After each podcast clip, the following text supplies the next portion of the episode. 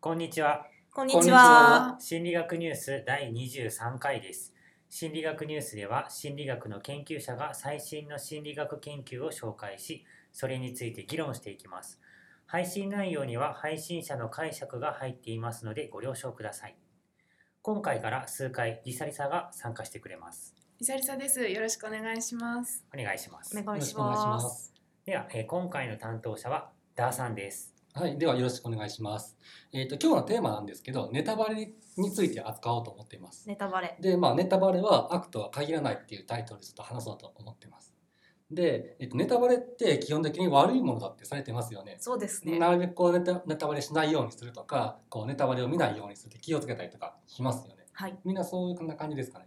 はい、そうですね。発はい売日とかツイッター見ないようにしたりとかしますよね。情報遮断して。情報遮断するし。何の発売日？いや、それはまあ、いろいろですけど。いろいろ。うんでただなんかこういろんな人を見てるとネタバレをこうあんまし気にしない人っていますよね。うんあの別にネタバレ見ても平気っていうかでそれどころかこうむしろネタバレを積極的に見るっていう人もなんかいるみたいで例えばこう小説を読むときにあらかじめこう結論主なストーリーっていうのを確認してから読み始めるとか、まあ、こう最後の方のページを最初に見てからあ読み始めるっていう人もいるみたいなんです。よ。俺そっちやわ。あそうなんですか、うん。なんかネタバレとか全然気にせずにとにかくもう先を知りたい的な感じがあって。なんかさゲームとかの発売日とかもこうちょっとネットをね調べてどこで例えばどんなポケモンが出てくるんだろうとかどこでどのロボットが出てくるんだろうみたいなのは結構調べちゃうかも。それをゲームだから効率よく動きたくて効率よくなんだゲームを攻略したいから情報を集めてるとかではなくてストーリーを見ちゃうのも全然平気。全然むしろ知りたいっていうこと、その小説とか読んでてもその最後の方のページ見てああこうなるんかと思ってからもう一回最初に戻る的な。でも小説なんかその最後にたどり着くまで長いじゃないですか。うんなんかもう知ってるのになんか飽きてきませんか？なんか飽きるっていうかなんかあこいつ死ぬんかと思いながら見るとか 強いね話を聞いてると案外こうネタバレって必ずしも悪じゃない悪いものじゃないんじゃないかっていう感じがしてきますよね。で実際なんかそれを研究した論文っていうのがあったのでちょっと紹介しようと思います。でつまり、まあ、この論文では、えー、とネタバレするってことがあの小説の面白さをどう変えるかむしろこう面白くするんじゃないかみたいなことを検討したっていう論文があるんです。でちょっとそれを紹介しようと思います。で、えー、と実験をしたんですけどもどういう実験したかっていうとあの実験の参加者に小説を読んでもらいます。でその時に2個の小説を読んでもらうんですけど片方は、えー、とネタバレをした上で読んでもらうと。あじめああらかじめこうおおよそのこう結論とかストーリーっていうのを教えた上で読読ませる。でもう1個の小説は、まあえー、と全くネタバレなしで読ませる。で、えー、と読み進んだ後で、えー、とその小説がどんぐらい面白かったかっていうのを評価させる。まあ、こんな感じの実験やってます。まあ、かなりだからやり方としては単純というか分かりやすいと思いますね。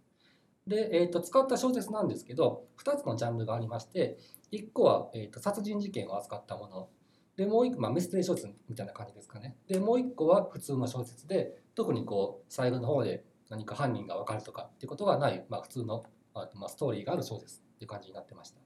で、えー、と2つ読むんですけどどっちのジャンルの小えー小説がネタバレがあったかっていうのは、えー、と参加者ごとでバラバラになっていると。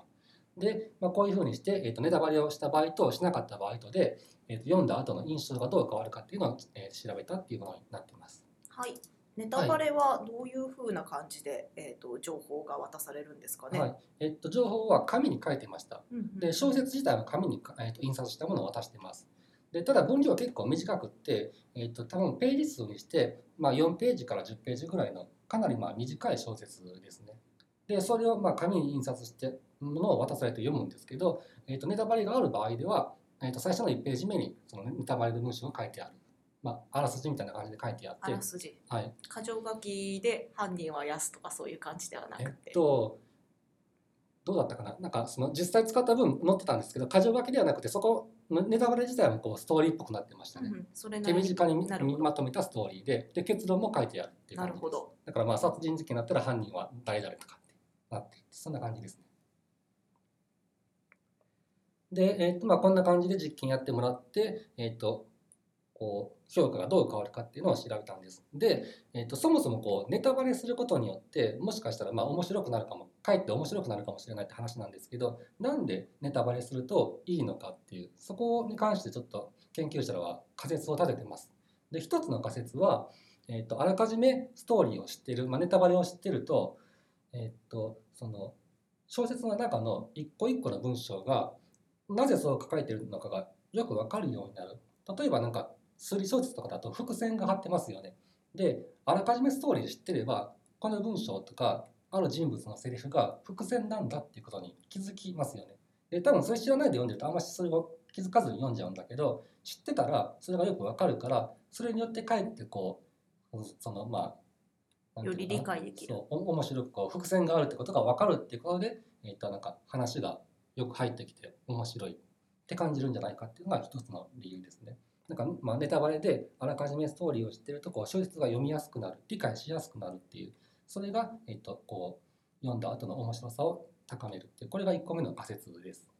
で、えっと、2個目の仮説としては、えっと、その小説のストーリーをあらかじめ知ってると読むのが楽になってつまりこうどういうストーリー展開してるかってストーリー知らない状態だと考えながら読まないといけないけど知ってればかなりそれを、まあ、初めから知ってるんで考えなくていいと。そうすると一個一個の文章の美的な要素に注目できる。だからこう文章が自体が面白いとかなんかこう行動が面白いとかっていうそのストーリーとは別の部分で小説の面白さってあると思うんですけどそういう部分に注目することができるっていう。だから面白さが上がるんじゃないかっていう。これがもう一個の二つ目の仮説です。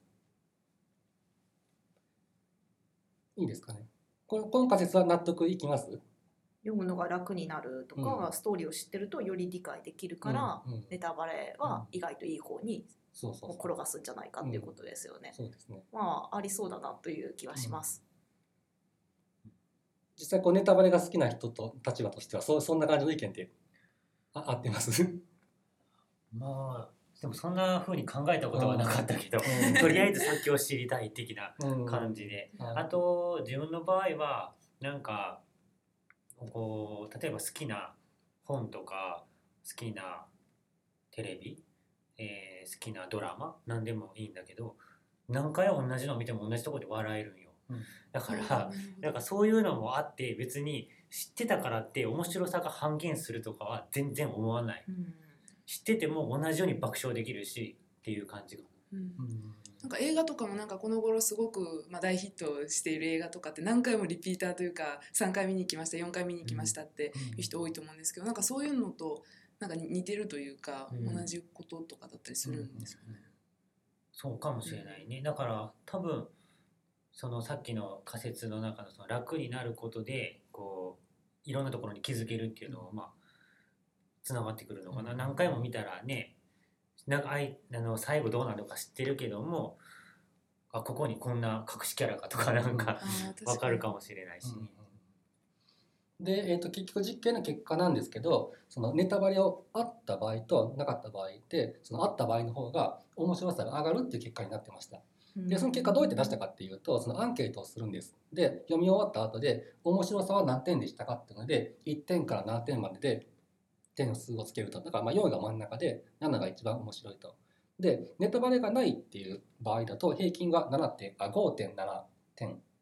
でネタバレがあると6点だったんです。でまあ5.7と6点なんで、まあ、ネタバレした場合でも6点になるだけって、まあ、かなりその差はちっちゃいんですけど、まあ、でも確かにこう統計的にはちゃんと意味のある差があったと。なので、えっと、ネタバレした条件の方が、えっと、小説を読んだ時のこう面白さの印象が上がったっていう、まあ、そういう結果が得られました。それは参加者さんの普段のネタバレに対する態度とかっていうのは聞いてたりしますか、そこは聞いてないですね。なんかさっき話した中でも全然ネタバレ OK な文ちゃんと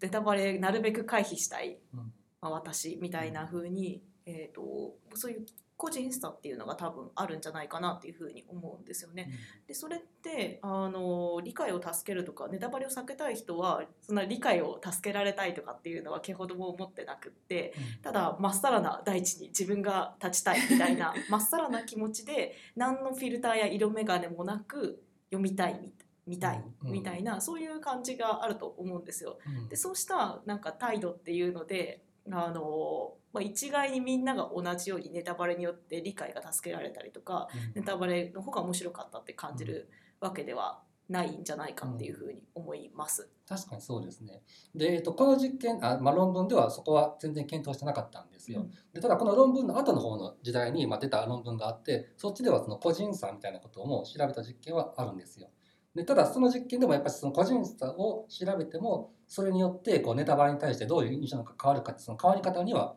違いがなかったっていう結果にはなってました。ということはまあのまっさらな気持ちで見たいっていうネタバレをなるべく回避する人も思い切ってなネタバレを見てみたら意外と楽しめるかもしれないっていうことですか？どうなんですかね？ただそのあれもそのネタバレを普段から嫌ってる嫌ってないっていうところは聞いてないので、うん。そこを聞いてればもしかしたら違いがあったかもしれないですね。うん。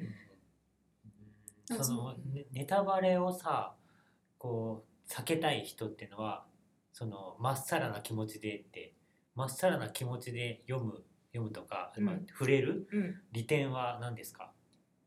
いいことを聞きますね。そうですね。まあ、色眼鏡なく自分の感性で見られるっていう風なのがまず一つありますよね。知識があるとどうしても見方が変わっちゃったりとか、まあ、人の意見とかっていうのが自分の認知に影響を及ぼしたりとかっていうのがあるのでそういう色眼鏡をなるべく排除したい、まあ、なので踏んでしまった時点でがっかりっていうのがあります。だからその場その後の見え方がどう変わってしまったかっていうのももちろん気にはするんだけども踏んでしまった時点で絶望みたいなところがあるのでそういう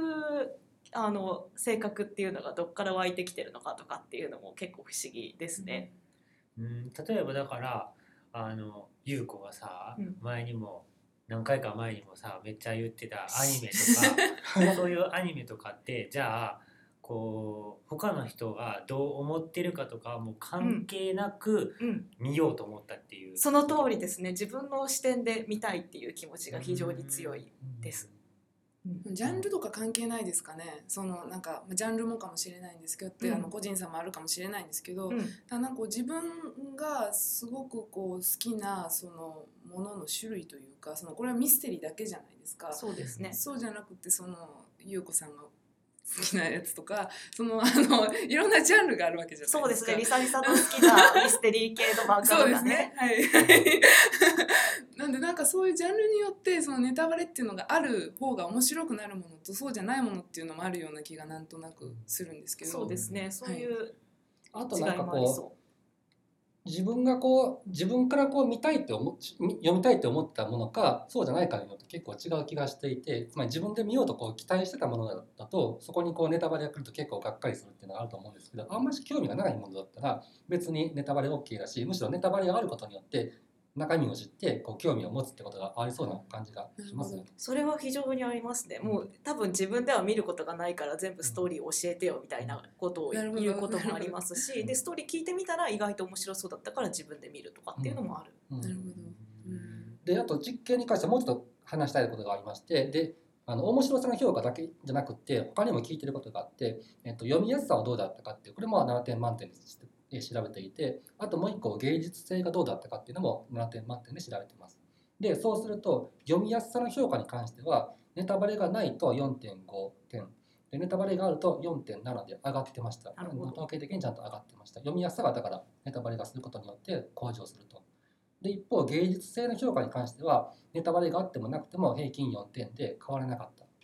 なので、えっとえっと、最初に言った仮説でこう読みやすさが上がるから、えっと、楽しさが上がるっていう仮説は、まあ、支持されるというか多分そうだろうと。で一方で芸術性がよりよりこう分かるようになるかっていうのは多分違うかもしれないそういう結果になってました。だからまあ読みやすいっていうことが、えっと、ネタバレの主な効用というかメリットなんだろうというふうに考えてありますね。理解しやすくなるっていうことですね。うん。なるほど。こんなところでしょうか。そうですね。はいでは、えー心理学ニュースなんですが Facebook のページがあります。Facebook で心理学ニュースと検索してみてください。質問やコメントなどがある方は Facebook のページからお願いします。心理学ニュースの配信に参加したいという方も Facebook のページからご連絡ください。次回の担当は文ちゃんですね。はい。何をするかはちょっとまだわからない。多分わからない。わからない。はい。というわけで、えー今回はここまで。ありがとうございました。ありがとうございました。